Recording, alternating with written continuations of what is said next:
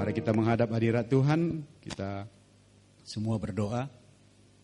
Ketetapan-ketetapan yang engkau sudah tulis melalui firman-Mu dan teladan yang engkau sudah tinggalkan melalui nabi, rasul. Bahkan Yesus pun sudah memberi teladan, telah membuat kami berani hidup ke depan ini karena ada contoh teladan dan kami tidak pernah kekurangan.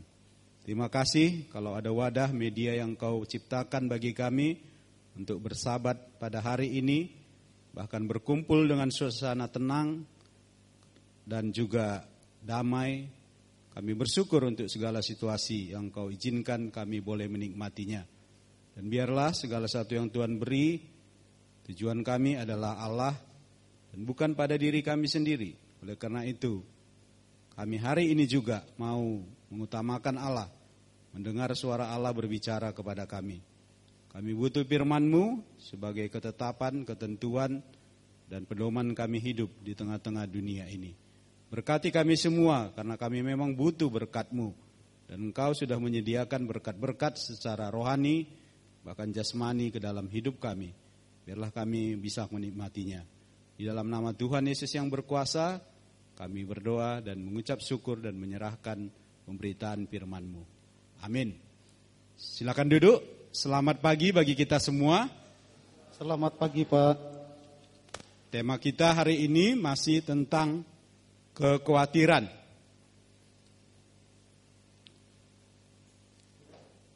Ada sudah dimerdekakan semua dengan kekhawatiran? Dengan sekali khotbah minggu lalu sudah kita ada persennya sudahkah ada peningkatan untuk tidak khawatir atau semakin meningkat? Semakin menurun. Ya lumayan lah Ya, tapi saya kira belum 100% ya kan? Ya, mungkin hanya masih 10% ya kan? Ya. Oleh karena itu saya merasa bahwa kita perlu untuk mendengar kembali tentang apa yang Tuhan katakan, yang mau Tuhan ajarkan bagi kita tentang kekhawatiran. Karena kita tahu bahwa Tuhan menginginkan sekali kita hidup di dalam kebahagiaan. Ya, itu harus kita pahami. Dan banyak hal yang membuat kita tidak berbahagia. Dosa itu yang utama. Tetapi orang-orang percaya juga banyak yang kurang menikmati Tuhan. Menikmati kebahagiaan karena satu hal yang namanya adalah kekhawatiran. Itu banyak sekali kita dipenjarakan oleh kekhawatiran. Kekhawatiran hidupkah? Kekhawatiran masa depankah? Dan kekhawatiran-kekhawatiran yang mungkin kalau dikasih buku 32 lembar mungkin kita bisa kurang minta lagi. Maunya 100 lembar lah.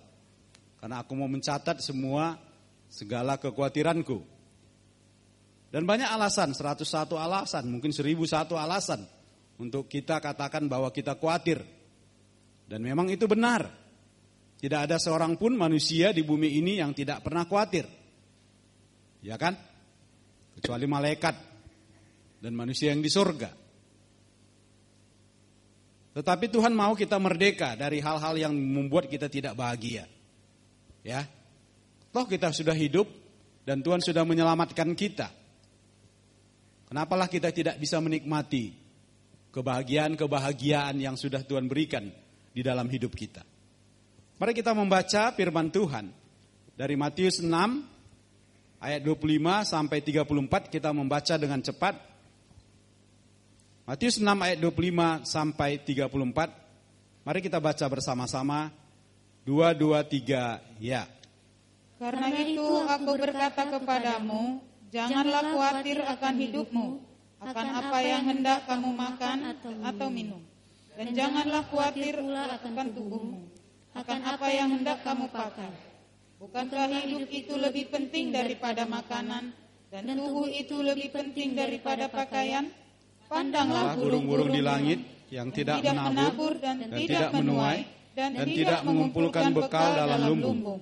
Namun diberi makan oleh Bapamu yang di sorga. Bukankah kamu jauh melebihi burung-burung itu?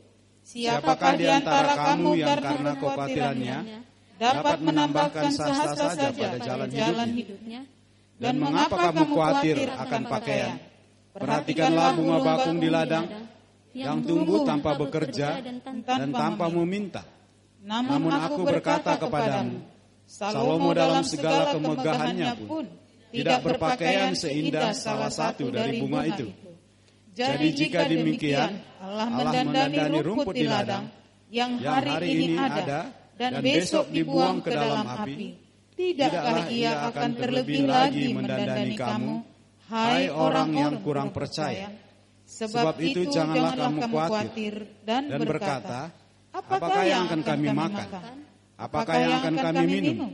Apakah yang akan kami pakai? Semua itu dicari bangsa-bangsa yang tidak mengenal Allah.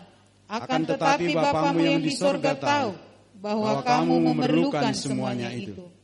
Tetapi carilah dahulu kerajaan Allah dan kebenarannya, maka semuanya itu akan ditambahkan kepadamu. Sebab itu janganlah kamu khawatir akan hari esok, karena hari esok mempunyai kesusahannya sendiri. Kesusahan sehari cukuplah untuk sehari. Iya. Siapa yang bertelinga hendaklah ia mendengar kata kitab Wahyu. Maka semua hari ini yang bertelinga bagaimana? Harus mendengar ya, kecuali yang nggak bawa telinganya. Ya, tapi berarti kita semua hari ini yang harus mendengar. Apa yang kita dengarkan? Ya, ayat 25 tadi dikatakan bahwa karena itu aku berkata kepadamu, janganlah khawatir akan hidupmu. Ini adalah pengajaran Yesus yang dikenal dengan pengajaran Yesus di mana khotbah di bukit. Banyak pengajaran yang dia ajarkan. Dan ini adalah khotbah Yesus langsung kepada orang banyak dan kepada murid-murid dan kepada kita hari ini. Dan salah satu tema yang dia bahas adalah tentang kekhawatiran. Jadi Tuhan Yesus pun tahu bahwa manusia, murid-murid dan waktu itu orang yang mendengar yang begitu banyak tahu bahwa mereka pasti ada di dalam kekhawatiran. Firman Tuhan membuka dan banyak sekali bercerita, mengajar, berkhotbah, mengutip bahwa kekhawatiran adalah salah satu hal yang perlu kita tuntaskan di dalam hidup kita. Kalau Yesus sendiri mengajar langsung, mengajar ya, dan bukan berasul, bukan nabi, tetapi dia sendiri pernah mengajar tentang tema tentang kekhawatiran. Berarti ada satu hal yang penting bagi Yesus waktu itu. Kenapa? khotbah di bukit salah satu yang dijelaskannya adalah tentang kekhawatiran. Dan kalau Rasul Petrus minggu lalu sudah juga mengutip 1 Petrus 5 ayat berapa kemarin? Minggu lalu. Mulai ayat 5 ya kan? Bahwa serahkanlah segala kekhawatiranmu. Lalu Rasul Paulus juga di, di kitab Filipi 4 ayat 6 dan 7 dia juga berkata serahkanlah segala kekhawatiranmu. Dan Mazmur 55 bahkan Jeremia dan kitab Injil yang lain juga banyak mencatat tentang kekhawatiran. Berarti kekhawatiran adalah sesuatu yang perlu kita tuntaskan di dalam hidup kita. Oleh karena itu Yesus mengajar kita hari ini. Janganlah khawatir akan hidupmu. Ini dikatakan Tuhan Yesus langsung. Ya, jadi kalau dalam Alkitab ada narator dalam dan ada narator luar, ini narator dalam yang langsung berkata kepada kita. Itulah Yesus sendiri. Janganlah khawatir akan hidupmu. Bapak Ibu Saudara-saudara, apa kekhawatiran yang apa? Yang bagaimana yang Tuhan Yesus katakan jangan khawatir. Karena kadangkala pengertian khawatir pun kita tidak tahu. Apakah seseorang yang berpikir merencanakan masa depannya adalah itu dikatakan kategori khawatir? Tidak. Kan iya kan? Itu tidak, itu adalah orang pemikir, perlu dipikirkan, perlu direncanakan. Tetapi apakah yang dimaksud dengan kekhawatiran? Kalau KBBI dengan singkat mengatakan kekhawatiran adalah rasa takut atau gelisah atau rasa cemas pada sesuatu hal yang belum diketahui dengan pasti. Ya, jadi kita masuk dulu dengan konsep pengertian apa itu khawatir. Khawatir bukanlah orang pemikir, bukanlah orang yang perencana. Itu jangan kita katakan bahwa dia khawatir. Karena firman Tuhan juga di dalam Amsal dan lain-lain Dikatakan kita perlu punya perencana. Tetapi kekhawatir adalah rasa takut dan gelisah dan kecemasan terhadap sesuatu hal yang belum diketahui. Yang belum diketahui dengan pasti. Itu menurut K BBI. Tetapi menurut istilah teologi, psikologi dan yang lainnya, kekhawatiran adalah sebuah perasaan gelisah, ketakutan, atau merasa kengerian terhadap sesuatu yang belum terjadi. Ya. Jadi belum terjadi. Next.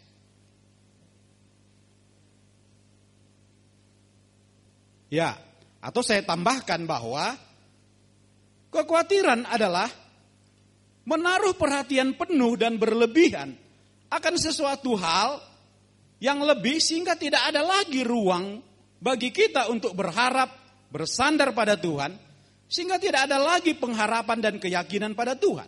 Jadi nggak ada lagi ruang untuk kita bisa bersandar dan menaruh kepercayaan kepada Tuhan. Justru kita sudah punya perhatian penuh dan berlebihan akan sesuatu hal tadi yang belum pasti. Ya. Inilah kekhawatiran, ada rasa cemas sehingga kadang-kadang sudah mempengaruhi di dalam kehidupan kita, sudah mempengaruhi kesehatan kita. Bahkan sampai nanti akhirnya meningkat menjadi apa? Menjadi stres dan akhirnya apa? Gangguan jiwa dan akhirnya apa? Bunuh diri. Ya kan? Itulah khawatir. Ya. Dan khawatir itu dilarang karena apa? Khawatir yang khawatir yang dilarang adalah khawatir yang membuat kita gelisah, menyiksa kita, membuat pikiran kita kacau, mengganggu sukacita kita, menguburkan pengharapan kita, bahkan mengganggu tidur kita. Dan membuat kita ragu-ragu dan tidak percaya pada Allah dan kita mengecilkan kebesaran Allah dan itu sudah merongrong keyakinan kita memudarkan bahwa Allah itu adalah besar dan agung. Kalau kita teliti-teliti, khawatir itu mengakibatkan kita tidak percaya atau karena ketidakpercayaankah membuat kita khawatir? Coba jawab. Hmm? Karena khawatirkah maka kita mengatakan bahwa sehingga kita membuat kita tidak percaya kepada Allah atau sebenarnya karena ketidakpercayaan kita kepada Allah mengakibatkan kita khawatir. Iya, sebenarnya kan itu kan. Jadi kita memahami sebagaimana iman kita, iman yang kecil tadi, ya bukan iman yang teguh, kalau satu Petrus lamakan lawanlah dengan iman yang teguh. Jadi kekhawatiran itu muncul sebenarnya adalah karena ketidakpercayaan kita kepada Allah. Ya, tidak ada ruang kita mau lagi menyaksikan kebesaran-kebesaran Allah. Itu makanya dilarang. Artinya kita sudah mengecilkan Allah, menganggap Allah tidak sanggup dan kita tidak melihat semua kebesaran-kebesaran Allah. Itulah membuat kita khawatir, maka dilarang. Maka ini kata negatif. Janganlah khawatir akan hidupmu. Itu maka dilarang. Sekali lagi saya katakan bukan berarti kita tidak memikirkan, tidak merencanakan. Karena Tuhan juga sangat marah kepada orang yang tidak bekerja dengan keras. Kalau Amsal berapa? Amsal 6 yang dikatakan pergilah kepada semut. Amsal berapa itu? Amsal 6 ayat 6 ya. Ayo cari ini, tukang apa ini? Ada di situ. Hai pemalas, pergilah kepada semut, perhatikanlah lakunya dan jadilah bijak. Jadi kan disuruh juga sebenarnya kita merencanakan. Karena kadang-kadang kita mengambil hal-hal yang seperti ini. Oh kata Tuhan kita nggak boleh khawatir. Kita nggak usah bekerja. Bukan seperti itu. Karena kadang-kadang karena kepentingan kita, kemalasan kita, kita mengambil hal-hal yang rohani kan gitu kan. Hari ini khotbah kami adalah jangan khawatir tentang apa pun juga. Tapi juga Amsal 6 ayat nah, katakan hai pemalas pergilah kepada semut, perhatikan lakunya dan jadilah bijak. Jadi memang perlu bekerja. Kemudian adalah dua Tesalonika berapa yang mengatakan kalau tidak makan, kalau tidak bekerja keras, tidak bisa makan. Saudara-saudara, yang dilarang adalah hal-hal yang seperti di atas tadi. Yang mengganggu kita yang sudah fokus, tidur kita terganggu, terganggu juga kesehatan. Coba kita melihat Amsal 12 ayat 25. Seorang membacakan, song leader.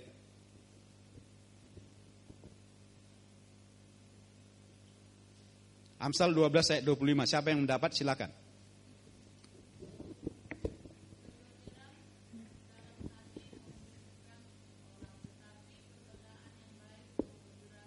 Iya. Jadi mungkin kita nggak tahu bagaimana kerugian-kerugian yang kita dapatkan bukan keuntungan di dalam kekhawatiran. Kekhawatiran dalam hati apa? Membungkukkan orang. Tetapi perkataan yang baik menggembirakan dia. Membungkukkan orang, membungkukkan kita. Itulah kekhawatiran. Maka itu dilarang. Janganlah khawatir akan hidupmu akan apa yang hendak kamu makan atau minum dan janganlah khawatir pula akan tubuhmu. Tuhan tahu bahwa selalu yang kita berbicarakan, selalu yang kita perjuangkan, selalu yang kita usahakan tentang hal-hal ini kan? Atau saudara, apa yang saudara perjuangkan? Pasti kita berbicara tentang hal-hal makan, minum, pakai, dan tambah sandang pangan. Tetapi sekarang juga bukan hanya ini, tetapi ada peningkatan di dalam kekhawatiran. Mungkin di dalam konteks waktu itu. Tetapi Paulus berkata kalau sudah cukup makan, cukuplah. Kan Paulus juga seperti itu kan konsepnya. Yesus pun mengajar bahwa pasti yang kamu masalahkan, kamu bicarakan, perjuangkan, makan, minum, apa yang mau dipakai, kan itu kan? Oh tetapi kita lebih lagi sekarang. Oh itu kan konteks dulu pak. Sekarang banyak lagi yang perlu kita perbincangkan, yang perlu kita usahakan. Apalagi rumahku tipe berapa? Di perumahan mana? Mobilku bagaimana? Suamiku nanti yang bagaimana? Anakku bagaimana? Tipe apa dan bagaimana? Bagaimana? Pakaianku bagaimana kalau nggak bermerek dan sebagainya? Jadi sesuatu karena memikirkan yang lebihnya, maka terjadi kekhawatiran. Tapi hari ini Tuhan katakan bahwa bukankah ini yang kamu perbincangkan? Aku tahu. Tetapi dia juga mengatakan bukan hanya bercerita nggak boleh begini, tetapi Yesus mengajar kepada kita hari ini, bukankah hidup itu lebih penting daripada makanan? Dan tubuh itu lebih penting daripada pakaian. Tuhan mau membuka pola pikir kita, bukan hanya mengatakan jangan khawatir, tetapi dia mau menaruh satu firman Tuhan tentang bukankah hidup itu lebih penting daripada makanan dan tubuh itu lebih penting daripada pakaian. Dari sesuatu hal yang lebih besar, ini contohnya adalah dibandingkan tentang apa? Makanan dan tubuh. Kan gitu kan? Hidup dan tubuh. Sekarang pertanyaan, manusia hidup untuk makan atau manusia makan untuk hidup? Hari ini banyak pertanyaan membingungkan saudara ya kan? Hmm. Hah? Manusia makan untuk hidup atau hidup untuk makan? Makan untuk hidup. Ayo sebelah kanan ini belum mengerti ini. Hidup untuk makan? Iya. Kadang-kadang teori-teori seperti ini pun kita belum memahami, kita nggak memaknai hidup, nggak tahu bahwa makan itu untuk hidup artinya apa? Artinya sesuatu sarana dan ini tujuan, kita harus tahu. Sarananya apa? Makan. Untuk menyambung hidup. Tujuannya adalah hidup. Kalau ditanya mana yang penting, makanan atau hidup? Ayo, yang mana yang penting? Dua-duanya. Inilah kalau manusia ciri-ciri serakah kan selalu mau selalu jawabannya dua terus. Mau disuruh milih antar makan dan Iya. Kita tahu tujuannya itu yang paling penting. Maka sama dengan materi dan Tuhan, mana yang penting? Materi ini dipakai untuk kepada Tuhan. Kita tidak hidup ini perjuangan untuk makan. Apa pun ceritanya untuk makan. Kan bukan itu kan. Tapi makan ini hidup. Jadi sesuatu hal yang Tuhan mau katakan bahwa ada sesuatu yang paling penting sudah diberikan Tuhan kepada kita, yaitu hidup. Seandainya pun kita makan, tapi yang memberi pertumbuhan siapa? Makanan itukah atau Tuhan yang memberi pertumbuhan? Tuhan kan? Yang menambah panjang kita, tinggi kita Tuhan kan? Benar nggak? Yang menarik-narik gigi kita siapa? Tuhan kan? Kalau udah pas waktunya dihentikannya ya kan? Coba kita bilang karena makanan, karena gizi. Pasti tumbuh terus gigi itu kan? Sehingga saudara giginya pun kita luar kan gitu kan? Jadi ada pada batasnya Tuhan menghentikan. Berarti di sini Tuhan yang lebih penting daripada apa pun. Maka ini membuka pikir kita bahwa yang paling penting kehidupan pun Tuhan sudah berikan kepada kita. Saudara-saudara, kalau ada misalnya kita diberi sepeda motor oleh orang tua, ya, karena dia mampu dan saudara supaya melayani Tuhan, bukan untuk gaya-gaya ya kan, atau untuk bonceng cewek-cewek ya kan, Aha. tapi diberi sepeda motor, lalu saudara satu minggu menangis, nangis, menangis, nangis, menangis, nangis karena apa? Dia komplain sama orang tuanya. Dia bilang apa? Pak, kok bapak bisa beli sepeda motor? Gimana nanti bensinnya? Dia stres mikiri satu minggu, mikiri bensin. Kira-kira masuk akal enggak? Padahal sepeda motor sudah dikasih papanya. Apakah papanya tidak memikirkan atau tidak sanggup memikirkan bensinnya kalau sepeda motornya pun sudah dibeli? Saya kira tidak ya. Jadi saudara-saudara harus mengingat itu hari ini diajar bagi kita bahwa kehidupan lebih penting pun sudah diberikan kepada kita apalagi kita orang-orang yang sudah percaya yang dikasih oleh Tuhan menjadi biji mata Tuhan dan sebagainya. Kita sudah di menjadi anak Tuhan. Apakah mungkin dalam hal-hal yang tadi yang kita perlukan. Ya, berbicara tentang makan dan minum ya. Tapi Tuhan tidak menjanjikan mobil harus ini, rumah harus ini, pacar harus ganteng, suami harus kaya, enggak itu. Enggak ada dijanjikan Tuhan. Tapi ini adalah masalah makan dan minum. Ini yang dijanjikan oleh Tuhan.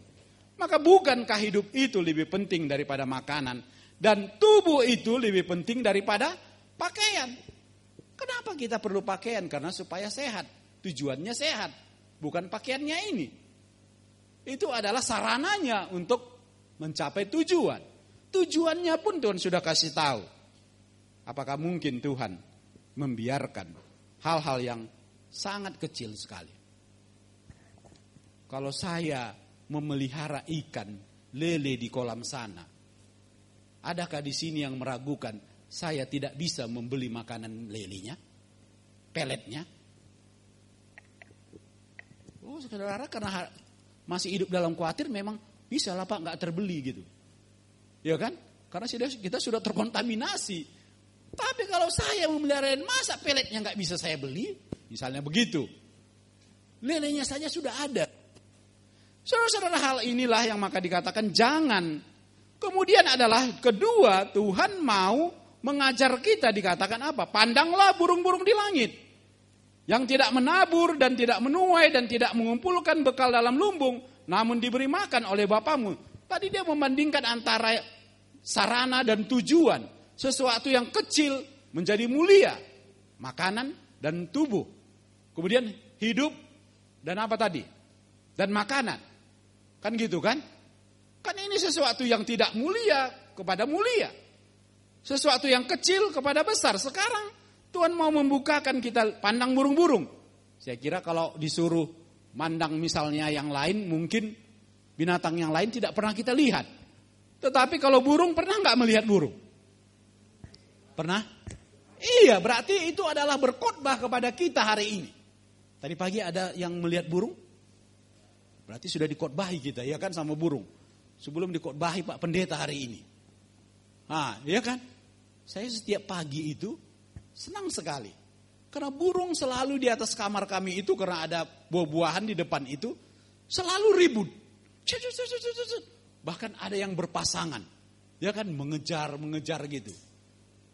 Saudara-saudara kadang-kadang kita cemburu melihat burung. Begitu dia bebasnya, begitu dia cerianya.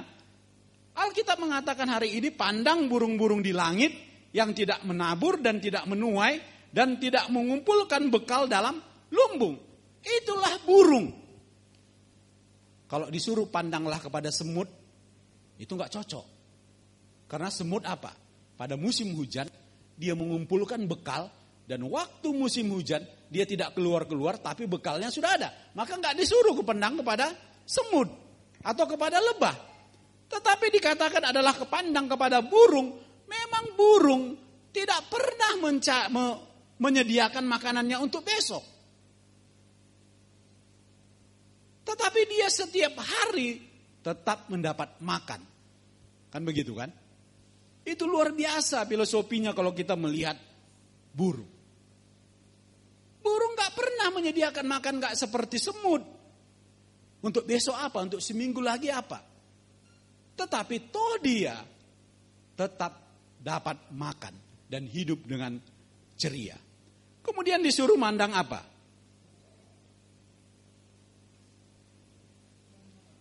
Kepada bunga ya ayat berapa? Hmm? Ayat 26.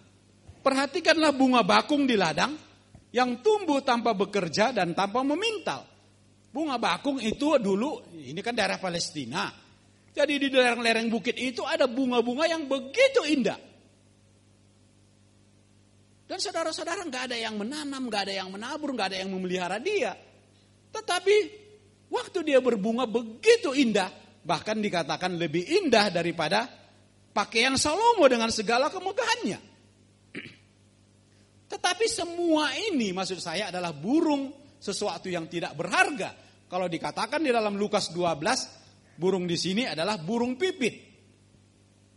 Artinya burung yang tidak dilaku dijual, kalaupun dijual, dikatakan harga satu duit itu, harganya satu duit uang bisa membeli dua burung, dua ekor burung.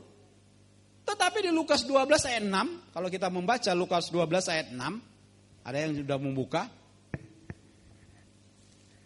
apa dikatakan situ?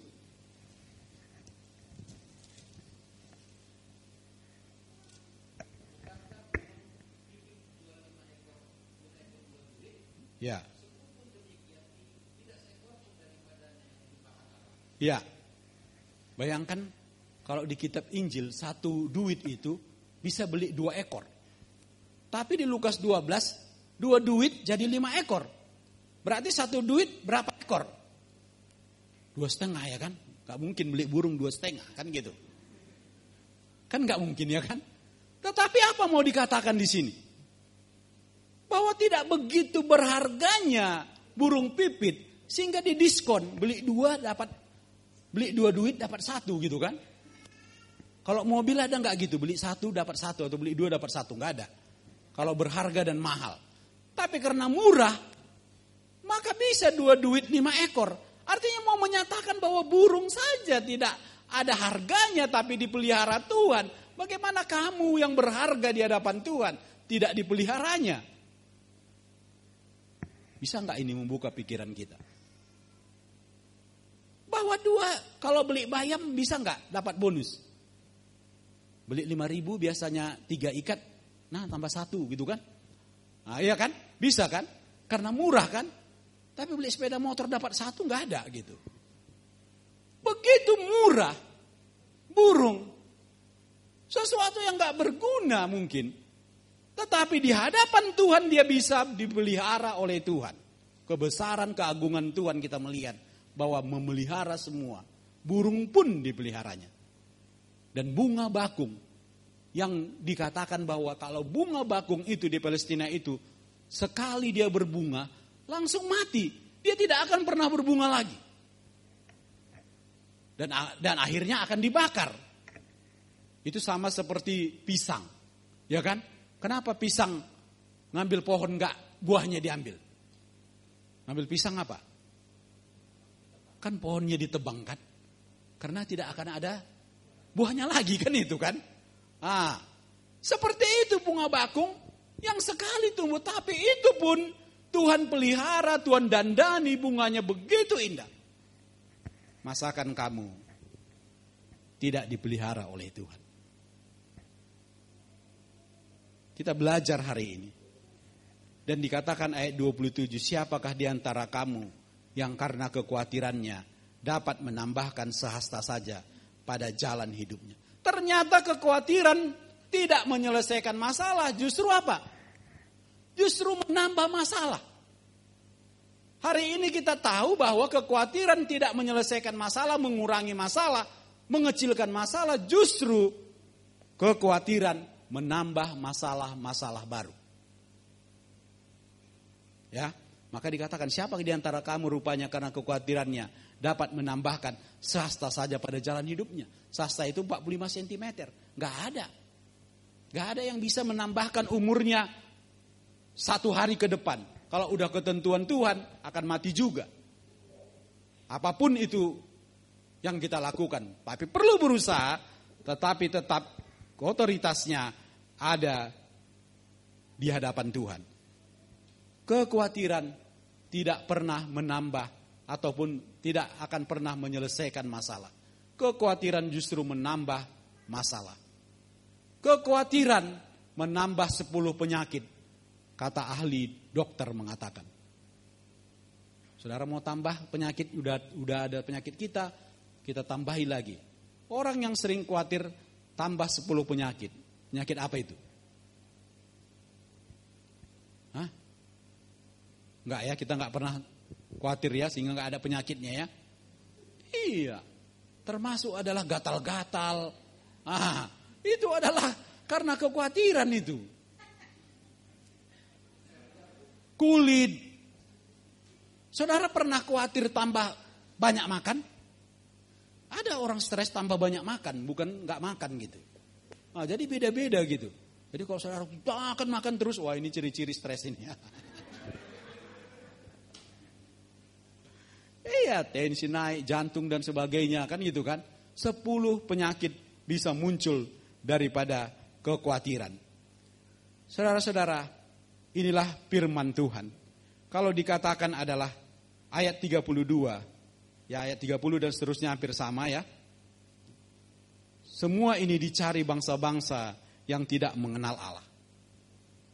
Perbedaannya kita dan orang percaya dan tidak apa. Salah satu adalah di dalam kemerdekaan kita, di dalam kekhawatiran. Semua itu dicari bangsa-bangsa. Artinya semua, artinya hal-hal yang kita inginkan, kita usahakan, kita kerja keras adalah untuk apa yang kita tinggalkan di bumi. Karena Matius 6 ayat 19 sampai 24 nanti bercerita bagaimana dia mencari uang, mencari harta. Dan janganlah kita kiranya itu. Karena itu sesuatu yang kita tinggalkan. Tetapi perjuangan kita adalah cari dahulu kerajaan Allah dan kebenarannya. Maka semuanya itu akan ditambahkan kepadamu. Setelah konsep tadi kita melihat apa? Melihat burung, melihat bunga bakung, lalu kita tahu bahwa tubuh kita lebih penting daripada pakaian. Kita tahu bahwa hidup kita sudah diberikan lebih daripada apa yang mau kita makan kita. Sekarang Tuhan alihkanlah. Carilah dahulu kerajaan Allah dan kebenarannya, maka semuanya itu akan ditambahkan kepadamu. Kerajaan Allah itulah yang harus kita cari, kita usahakan, kita kerja keras. Sebagaimana kita dulu bekerja keras untuk hidup. Makan untuk hidup. Dan apa yang kita pikirkan di bumi ini. Sekarang alihkanlah kerajaan Allah dan kebenarannya itu. Itulah yang kita dahulukan. Allah lah yang kita dahulukan daripada apa pun. Firman Tuhanlah kita dahulukan daripada apa pun di dalam pekerjaan kita, di dalam keluarga kita, di dalam sekolah kita, di dalam gereja kita. Kerajaan Allah itulah, kebenarannya itulah, firmannya itulah kita usahakan dengan keras kita lakukan. Maka dikatakan lalu semua akan ditambahkannya kepadamu. Semua apa? Mobil? Semua apa? Tabungan 500 juta yang akan ditambahkan? Apa yang dijanjikan di sini? Semua yang di atas tadi ya itu janji Tuhan makan dan minum dan pakai Maka doa Bapak kami berilah kami makan secukupnya kan itu kan. Itu yang akan ditambahkan, itu diklaim Tuhan itu. Saya bilang diklaim Tuhan. Karena apa? Rupanya kekhawatiran kata Charles, Dr. Charles Mayo, apa dikatakannya? Setelah dia meneliti akan muncul 10 penyakit kalau orang yang khawatir. Kedua dia katakan penelitian mengatakan apa? Bahwa ada di situ? Iya. Banyak orang mati bukan karena kerja keras, tetapi banyak yang mati penyebabnya apa? Diliputi kekhawatiran. Saudara mau tambah orang-orang mati karena kekhawatiran? Ada nggak pernah di sini ada orang pernah mati kerja keras katanya? Nggak ada ya? Kalau Stephen Tong bilang orang Indonesia belum ada yang mati karena kerja keras. Yang ada adalah mati karena kemalasan. Jadi ini sudah diteliti. Karena kekhawatiran. Kekhawatiran tidak pernah menyelesaikan masalah. Kekhawatiran menambah masalah. Ada orang pendeta ditelepon malam-malam. Seorang ibu, ibu ini janda, dia telepon. Kalau pendeta kan selalu online kan? Ah, Pak pendeta, saya begitu khawatir malam hari ini. Apa yang ibu khawatirkan? Bagaimana nanti kalau saya sakit? Bagaimana nanti kalau saya sakit? Pertanyaan pendeta, ibu sakit ke hari ini? Enggak, saya sehat saja. Hmm. Lalu saya begitu khawatir pak, kenapa? Karena dua anak saya ini kalau nanti menikah dan tidak peduli kepada saya, saya seorang janda, bagaimana Pak? Pendeta bertanya kepada dia, anak ibu sekarang di mana? Sudah menikah di mana tinggal? Oh di sini Pak, lagi di samping saya tidur. Anak ibu sudah menikah? Belum, baru enam tahun Pak. Ya ampun ya kan.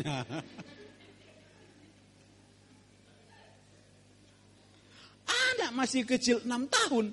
Tapi sudah khawatirnya bertahun-tahun. Dia pikirkan nanti kalau menikah, kalau dapat suami yang tidak sayang sama mertua bagaimana? Kalau aku sakit bagaimana? Itulah sering maka kekhawatiran menambah masalah bukan menyelesaikan masalah, mengurangi masalah. Maka Tuhan katakan, apakah bisa dengan kekhawatiranmu engkau menambah segala sesuatu? kehidupanmu? Tidak. Belum pernah, belum sampai pun di sana kita sudah pikirkan. Maka kekhawatiran hari ini, masalah hari ini, biarlah hari ini kita hadapi. Kan itu. Artinya Tuhan juga mau mengatakan persoalan hari ini ada, besok ada persoalan. Gak apa-apa. Besoknya lagi memang ada persoalan. Tuhan sudah membuat bahwa persoalan hari ini biarlah hari ini. Kalau sekarang pertanyaan saya, beban kita 5 kilo hari ini. Kita tanggung hari ini 5 kilo, mampu nggak? Mampu nggak? Mampu. Kalau besok dikatakan firman Tuhan, persoalan besok ada persoalan lagi. Itu memang dikatakan Tuhan, loh ada persoalan besok. Tuhan bilang nggak, bukan nggak ada. Tapi 5 kilo. Besoknya lagi kita nanggung 5 kilo, sanggup nggak? Sanggup. Tapi saudara, persoalan satu minggu, lima kali tujuh, tiga puluh lima kilo, sudah saudara tanggung hari ini. Kan gitu itu kan? Sanggup nggak kita? Nggak sanggup. Jadinya tam, tambah lagi setahun kali kan lima kilo gitu. Sudah berapa kilo? Nggak sanggup. Tapi karena lima kilo tiap hari, lima kilo tiap hari, ya sanggup lah. Jangan pikirkan 40 hari ke depan. Seperti ibu tadi, Anaknya masih enam tahun, masih tidur sama dia. Sudah mikirkan, gimana nanti kalau menikah? Ya ampun, kan gitu kan. Nah, Masa Allah, kan gitu kan. Saudara-saudara, kesimpulannya, ada seorang pemain pe, pe, apa, pengemis. Pengemis ini biasanya bukan jangan pengemis lah, ngamen, tukang ngamen. Ya, marah nanti dia kalau dibilang pengemis karena dia ngamen, ya kan? Hmm. pengamen memakai biola. Dia memainkan biola ini sambil mengamen, lalu mengumpulkan uang, karena ada itu ya, di depan di apa biolanya itu atau pakai plastik dikumpulkan. Sedikit sekali didapatkannya dalam ber, waktu dia mengamen ini dengan bermain bola. Dan sambil merenung dia duduk, kenapalah hari ini sedikit penghasilanku. Mana sanggup aku nanti hidup. Akhirnya ada seorang laki-laki datang kepada pengamen ini dan berkata, bolehkah aku memainkan, meminjam biolamu? Saudara kalau pengamen tadi dan milik saudara biola tadi kasih enggak?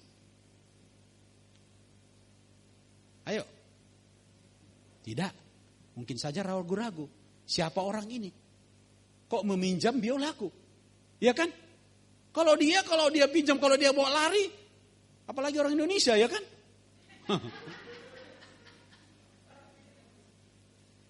Para ini di luar negeri ceritanya ini, saudara. Akhirnya dengan beban berat dia berkata sambil was-was, Ya sudahlah pakailah. Dia sambil mengawasi. Dan seorang laki-laki ini memainkan biola itu dengan indah sekali. Sehingga semua orang yang waktu itu berkumpul. Dan bukan hanya berkumpul mendengar biola itu, tapi apa? Memberikan uang yang banyak sekali sampai tempatnya nggak cukup diambil lagi tempat. Bisakah kita memaknai cerita ini. Seperti itulah kita kadang-kadang tidak mau menyerahkan biola itu kepada sebenarnya pemain bola itu siapa? Rupanya dia adalah seorang pemain biola yang sangat terkenal sekali. Ya, nanti buka itu di Google itu pemain biola itu ada dikatakan itu dari Spanyol itu. Bagaimana dia memainkan biola itu? Tapi pertama dia ragu tidak mau menyerahkan, tapi hanya dapat sedikit tetapi ada orang yang mau menolong kita seperti pemain biola yang canggih itu sebenarnya. Tapi kita nggak mau menyerahkan biola, ragu-ragu. Mari kita serahkan seperti pengemis itu. Menyerahkan biola itu kepada pemain biola yang lihai, yang terkenal itu. Dia petik biolanya itu membuat orang terkagum-kagum. Dan akhirnya memberikan banyak uang kepada pengemis itu. Kita kadang ragu, takut, was-was. Dan begini, tidak ada jalan keluar. Seorang teolog mengatakan orang yang khawatir seperti seorang yang berada di kursi goyang. Kursi goyang itu pigi-pigi enggak? Berjalan enggak? Tapi perasaannya seperti sudah ke mana-mana, tapi tetap di situ, ya kan? Di situ. Oleh karena itu mari, seperti pemain biola yang ragu-ragu, kita menyerahkan kepada dia dan kita akan melihat hasilnya. Iya. Tadi ada pujian kita mengatakan apa tadi? Orang tua tidak akan pernah di Iya, itu dari Mazmur berapa? Gak tahu ya. Itu kan dikutip dari firman Tuhan itu kan? Dari Mazmur ya. Mazmur berapa itu? Ya, dahulu kamu muda. Ya. Mazmur 37 ayat 23 26. Dahulu aku muda, sekarang telah menjadi tua, tetapi tidak pernah kulihat orang benar ditinggalkan atau anak cucunya meminta-minta roti. Tiap hari ia menaruh belas kasihan dan memberi pinjaman dan anak cucunya menjadi berkat. Ini janji Tuhan sebenarnya kalau masalah makan dan minum. Ya. Apalagi orang-orang yang percaya.